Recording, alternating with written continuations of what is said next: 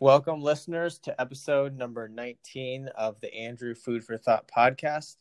On today's episode, I'm joined by my guest, Alvin Jen, who will be featuring two restaurants today. The first restaurant Alvin will be featuring is Arts Cafe, and the second restaurant is King of Noodles, both located here in San Francisco. Similar to the previous episode, Alvin and I will be recording today's podcast over the phone. Uh, currently, all of the restaurants in SF are closed and we anticipate this will continue for the next few weeks. But uh, despite the current conditions, Alvin and I are still excited to be able to record today's episode over the phone and to share some of the food we experienced during a recent trip that we both took to Kenya. Alvin and I uh, traveled with about 12 others to a city called Nyeri, where we volunteered at an orphanage called Belwap. And on today's episode, we will be sharing about some of the food we experienced in Kenya and give a quick overview of the things that stood out to us during that trip. Following that portion of the podcast, Alvin will talk about his newfound interest in baking sourdough bread and will then share about his next project, which includes making pot stickers and green onion pancakes. So I would like to welcome Alvin to the show. And Alvin, if you could share about your two featured restaurants, Arts Cafe and King of Noodles and let us know why you decided to feature these restaurants today. Hey, Andrew. Uh, thanks for having me on. So, these two restaurants are um, in my neighborhood. I'm born and raised in San Francisco in the Sunset District. Um, Arts Cafe um, is this, this lo- local neighborhood diner, uh, greasy diner, greasy spoon, however you want to call it. Um, it's got for me, for me, I've got um, a lot of good memories with it. Um, Sunday mornings with my family growing up, we used to take walks uh, up to Grandview Park. Um, after that, we walked down to Ninth and Irving, where um, Arts Cafe is located. And the cool thing about Arts Cafe is it's like basically a hole in the wall. And just imagine this long countertop with about no more than 15 stools. Um, and the kitchen is wide open. You'll see the the the cook um, grill eggs, bacon, sausage, potatoes, and then you'll have like one server, and she's a she's also the one collecting the money. And pretty much you only could have two people. And for me, that was like it's a good spot. Uh, simple, uh, relatively cheap, and just good memories. The Arts Cafe what is the menu like? Uh, so, for example, if you go there, what are some of your favorite uh, items to order off of the menu, and what are some things that you would recommend to somebody going for the first time? When I grew up, the the family that owned it was actually an elementary school friend. Um, their family is Korean, so they'll have American breakfast, and then they'll ask also they're open for lunch, and they they'll have like Korean uh, dishes like bulgogi, which is um, sliced marinated beef over rice. So that's one thing I recommend for lunch if you go there. Uh, for breakfast, um, just simple stuff for me. I like sausage, egg, and hash browns. Um, that's a staple for me, and corned beef hash. You mentioned that you have been going to Arts Cafe for quite a few years since you were young, and you would go there with your family. So it sounds like Arts Cafe has been in the neighborhood for quite some time.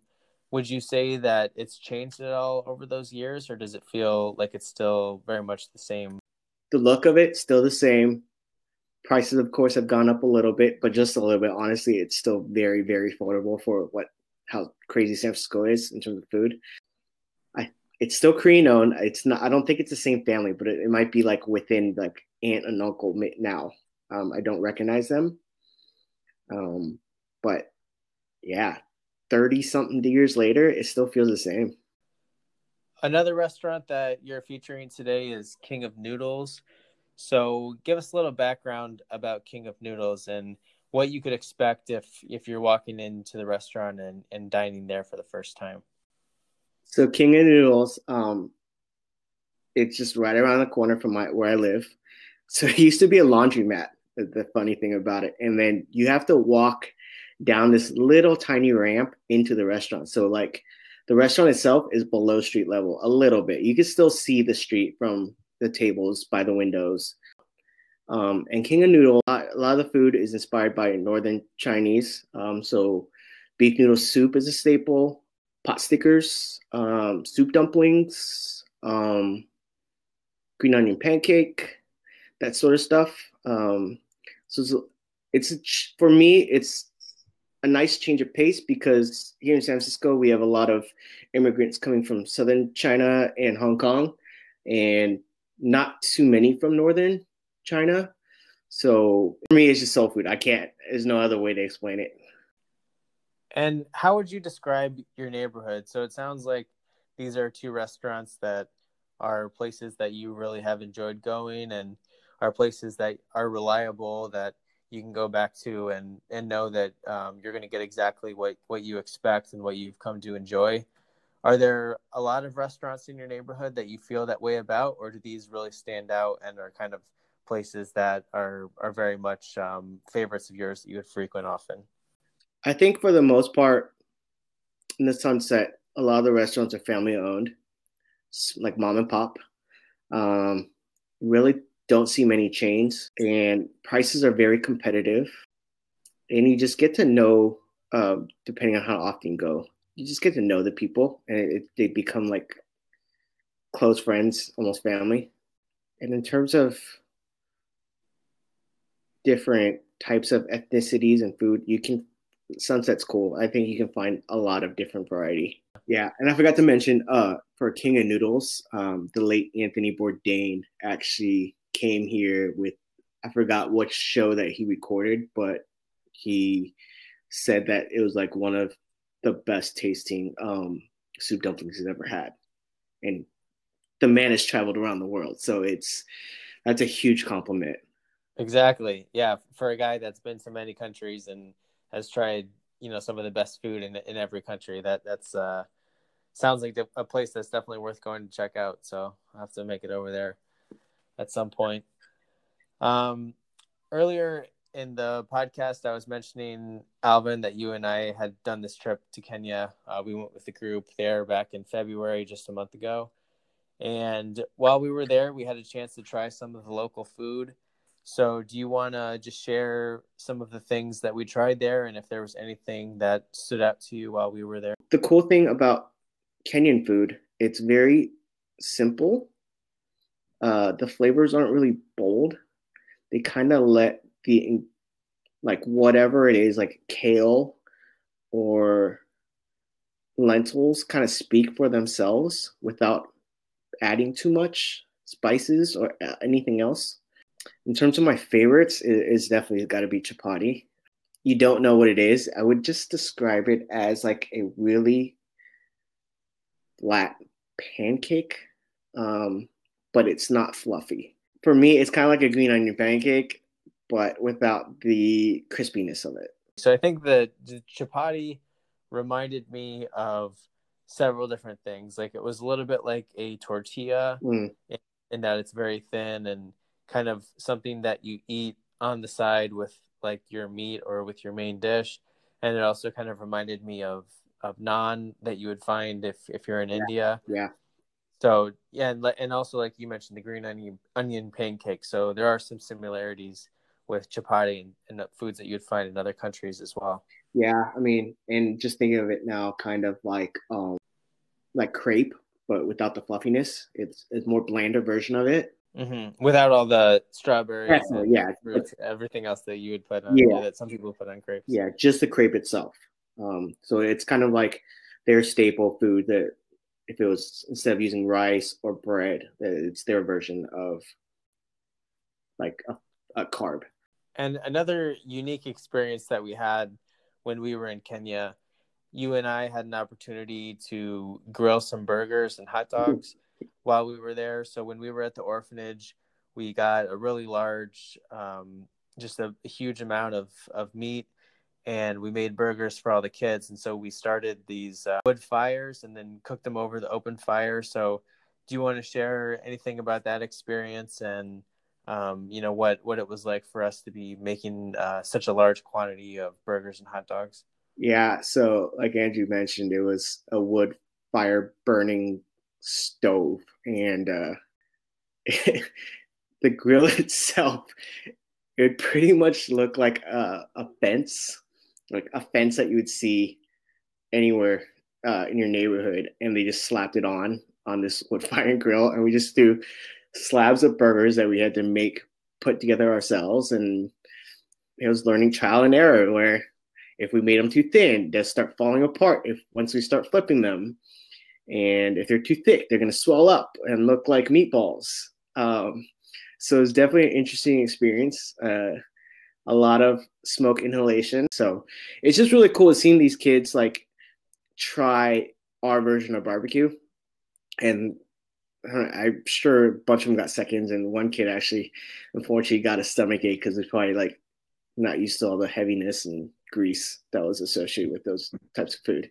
And one thing that they shared with us was that they don't typically eat meat all the time. Yeah. A lot of their meals are it could be potatoes, it could be vegetables, yeah, rice.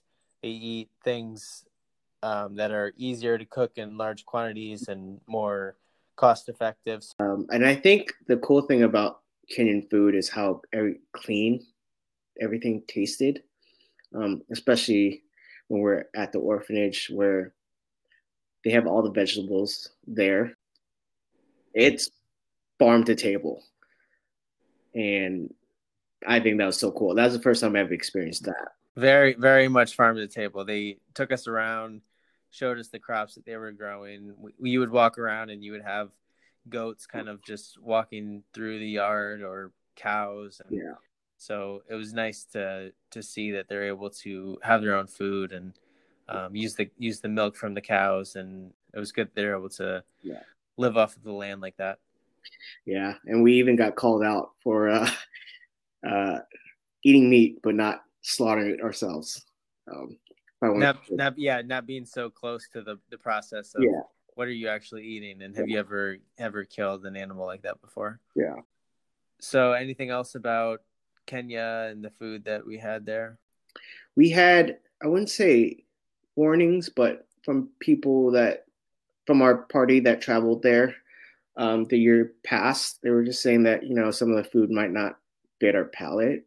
You know, was, I didn't. I wouldn't say I was hesitant. I was eager to try different types of food because it's all about traveling. Is like learning about their culture and how you. One thing is through food. Um, I didn't think it was so crazy. Maybe because I grew up in a Chinese American household where like I've gotten used to eating things that are not standard American diet. The only funky thing that I would say was the goat head soup that we had at the hotel. Um, I tried it. There wasn't an actual goat head in the soup, but it definitely had this taste of game meat that was hard to it was a different different type of taste on my palate. One of the nights we also had like organ meat, not sure exactly what, and we've had they had another one with the stomach lining. I mean, I tried everything. Wasn't my favorite, but I mean, I still tried it. In many of the meals that we had, the food wasn't so different from something that you could find here in the U.S. And I think a lot of that, I mean, majority of our meals were eaten at a hotel that, for the area, was a, a very nice hotel. Mm-hmm. And then we would eat lunch at the orphanage. And so at the hotel, I think a lot of things were more catered to a you know a western taste if there are people coming from europe or from the united states. And yeah. and at the orphanage a lot of the food like we were mentioning earlier just things that they grow there all the vegetables the cabbage the spinach they grow potatoes um, they have large quantities of rice that they make. So yeah a lot of things were not too different from what we're used to. And and then the handful of things that you mentioned um, were something that you would try or would you know be something that was surprising or something you hadn't seen before. So overall I, overall i really enjoyed the food. The making the burgers was so much fun and and uh and the chapati was great. And you know that you kind of yeah. find new new foods while you're there like chapati and ugali and different things like that. So it, it was a lot of fun i think. Yeah. It was definitely an experience that this group bonded over. And then this is tie us for until the rest of our lives and it's a it's a life memorable trip. Exactly. Yeah, it's fun fun to look back on the memories and uh, to be able to to share those memories with, with a group of people as well. So I know earlier you were mentioning that you've started to get into making sourdough bread. Mm-hmm. And that's been something that's been more of a new interest for you that you've just been dabbling and, and kind of doing trial and error. So, mm-hmm. do you want to explain a little bit um, how you got into making sourdough bread and what sparked that interest for you? I mean, I've always loved sourdough bread. I mean, it's a it's a San Franciscan thing. I think. I think it originated in San Francisco. Uh, don't quote me on that. Um, and then one of our friends, Carrie, shout out to Carrie. Um, I know she bakes a ton. She makes these amazing cookies, and um, she mentioned that she had sourdough starter during our trip, and I was like, that was in the back of my mind. And then now that we're in this shelter in place going on the third week, um, I'm like, you know what? I'm gonna try something different, and I've got time on my hands. Why not try making sourdough bread? I found somebody on Nextdoor, um, which local neighbor, about two weeks ago, and he had a sourdough starter, and started just reading on the process of it um, picking Carrie's brain, um, asking her for tips, and then honestly, it's like trial, just learning and doing. And then for me, um, it's I'm not a patient person, and I and I need to follow directions, and that's something that I'm not necessarily great at. So baking is definitely a more precision type of cooking um, rather than feel. Just yesterday, I did my second round. Came out okay, a little bit crispier than the first one. The first one came out a little bit too dense. I didn't score the top of the meat well enough, or I'm sorry, the bread well enough where it a lot of the air got trapped in, so it just became very heavy and dense. It tasted okay. I mean, both of them still taste okay. Texture isn't quite there yet, so uh, round three is starting tomorrow. So you mentioned that with with the first loaf of bread, you maybe you didn't score it enough, so there wasn't enough uh, rise from the bread. Uh, it was a little bit too dense. Yeah. Are there are there any other lessons that you've learned as you've gone, like things that you've realized that you need to tweak or do a little bit differently? I really need to measure out things for the first time. I like I handled it pretty roughly. And I just remember tons of dough just being super sticky on my hands, and I just kept on having flour in my hands to like get it get it off and I just kept on I kept on working it back into that raw dough and then I think it just the ratio was off. Um, so there was like those two things that I can remember from the first trial.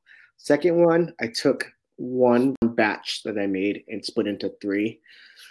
So I'm thinking maybe that was it wasn't enough of it, like whatever chemical reaction or the dough together. It needed to be one. When when you talk to your neighbor, and you mentioned that you were talking to our friend Carrie about the process of making bread. What are some of the tips that you got from them, or or maybe anybody else that you talked to, and things that somebody who's been making sourdough for a while would would uh, say to somebody who's starting for the first time?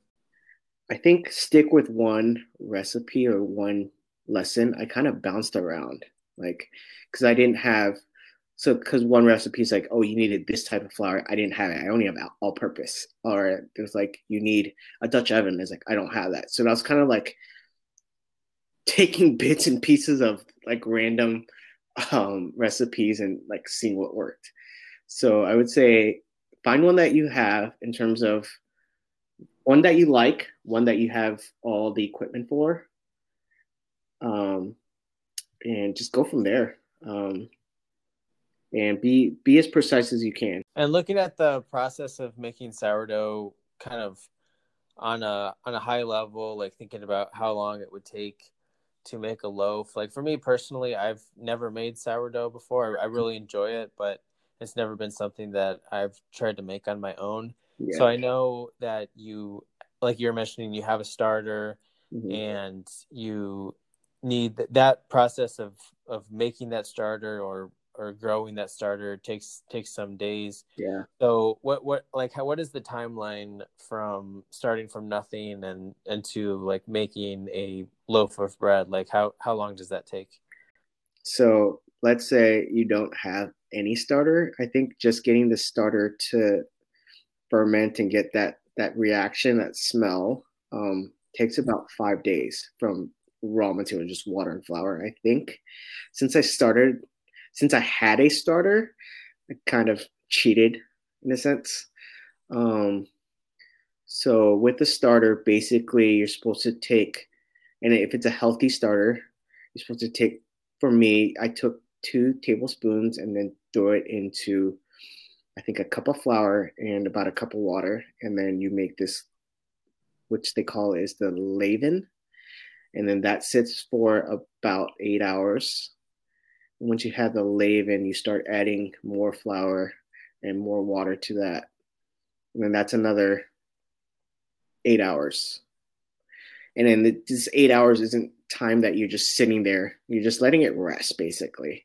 Um, so, give or take, I say it's about a four day process from starter to baking but the cool thing is you don't always you don't have to keep an eye on it. You they they recommend that you every half an hour once you get the dough right before you're baking that you kind of flip it uh, from the underneath to the top to just work the work the dough a little bit and that's like every half an hour but that's not a as far as i have been trying so far. I haven't done it, and maybe that's maybe why it's just they haven't tasted as great, or it hasn't the texture isn't quite there. But like if it does, I'm that means I have to um, be a little bit more active with it. Well, it's it's cool to hear that you're kind of diving into this project, if you will, and um, you know, with the coronavirus going on and everybody's sheltering in place and, and not going out much, people are picking up new hobbies and, and trying new things. And it's, um, you know, it's just good to hear your perspective on how it's been um, making sourdough bread for the first time. And I know before we started recording, you mentioned that you're hoping to try other things as well, that you want to try making pot stickers and green onion pancakes. Mm-hmm. So, as it relates to those two items, like where did that interest come from and and maybe what is your plan uh you know to start dabbling into making those so green onion pancake and pot stickers are two things that i've grown up eating um my dad is in, he's not the primary cook of the family my mom is but when he does cook uh he makes like huge batches of both of them made sometimes at the same time sometimes separately um, there isn't a a schedule that he follows. He just whenever he feels motivated enough to do it, he'll do it. Um, so for me, it's like nostalgia. Um, it's comfort food. Um, and when I traveled to Taiwan a couple years ago, um, it's like a staple food that they have there. You eat it, you can have it for breakfast, lunch, dinner. Um, and I really got to compare like what my dad's cooking his flavors is compared to how it tastes like in Taiwan. Um, and it's pretty on point. And I was like really, I wouldn't say surprised, but I'm like, I'm really proud of him. And I'm hoping that I can take that on as the next thing. Cause I've always wanted to learn how to do it. I just never found motivated to, to, to do it. And I think now is the perfect time now that I'm like in wavelength of like cooking and trying new recipes. So, how do you think that process is going to look like for you? Do you think you'll sit down with your dad and kind of go through his recipe and and like observe him, or are you going to go online and look for recipes? What do you what do you think will be the next step? I think for me, I'm gonna first dive into it myself. Uh, I'll look for online recipes and see how they taste and he's vegetarian, so he he'll eat the green onion pancake. Um, he won't eat the pot stickers. Um, so he'll he he won't hold back if it doesn't taste quite right. So um, for the green onion pancake, definitely, um, I'll probably just start diving in, looking at YouTube videos, uh, looking at all online recipes, see see what see what's out there. Um, with the pot stickers, it's I think I would probably lean on him on that one a little bit because I can easily go out and buy the the dough skin for it, but it's kind of like cheating. He's always made it from scratch, and I'm like, that's something cool that I kind of want to learn. Um, so I think that one I'm probably gonna watch him do. I'll buy all the ingredients. Um, flour's a little hard to come by right now, but um, yeah, that one I think I'm I'm gonna watch and learn. And so you've done sourdough bread twice. You're about to do your third one. After that, you're going to try to get into pot stickers and green onion pancake. Is this something that you want to continue, like continue baking and cooking and trying new recipes and things like that, or is it is it more just like these are specific things that you really wanted to, um, you know, master or or try to start cooking, and and that's going to be your focus for now? Yeah, I think those three things um, are definitely what I just want to focus on. I we can there's endless possibilities. Um, I just want to get really good at like these certain things first, and who knows, maybe it will spur on something else. Um, down the line, I would love to make um, beef noodle soup with like noodles that I kind of make on my own. Yeah, definitely. That sounds good. And you mentioned that you had gone to Taiwan, and I know they're well known for the beef noodle mm-hmm. soup. So I'm sure after trying it there, that definitely um, gave you some ideas and and um, maybe brought about that interest of wanting to make it yourself as well. Yeah. So like learning about cooking is like you can't rush the process. You're just gonna have to be patient with it. the cool thing is like it's almost like a reward at the end of it. Like whether it tastes great or not, it's still like this is something that you've created from raw materials and i think that's something very very cool about that. That's true. Yeah it's it's cool to uh, just challenge yourself and and you know see what you're capable of doing as a cook just playing around with ingredients playing around with recipes see what you enjoy. Sometimes you make mistakes but then you learn from it and you figure out how you can do it a little bit differently the next time. And i think for me it's been it's been cool to hear you share about some of these um, just you know adventures that you've been on making sourdough bread soon to be making pot stickers. I know during this time where we've been sheltering in place like i haven't done much cooking. I've one one thing that i've been doing is i've been going outside and and running because i never find the time to do mm-hmm. that in my regular schedule but now i have. But after hearing you talk through doing some of these different projects and, and cooking, it makes me want to go to the store and get some ingredients so I can try some some recipes out as well. So yeah, thanks thanks for sharing mm-hmm. that. And um, you know, after looking back on the different things we talked through today, our trip to Kenya, through making sourdough, making pot stickers, is there anything else maybe that we left out that you wanted to share before we wrap things up? No, I think we covered it all. Just want to wish everyone out there um, safe and be safe and healthy. Stay healthy. Um, it's crazy time right now.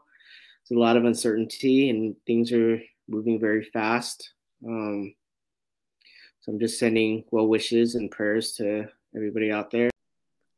Agreed. Yeah, it's it's an uncertain time. It seems like things are evolving and changing every day. New things are coming out in the news, and everybody's trying to just adapt to to a new normal. So yeah, I just I would echo that. Like, just wish everybody well, and um, hope that maybe this podcast can provide a little bit of a distraction, and um, yeah, just uh, be a way for uh, people to connect a little bit. So, yeah, Alvin, thank you for taking the time to to come on the podcast today. Thanks for having me.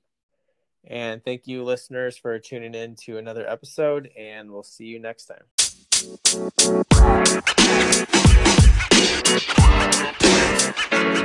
know, man. You know, man. You know, man.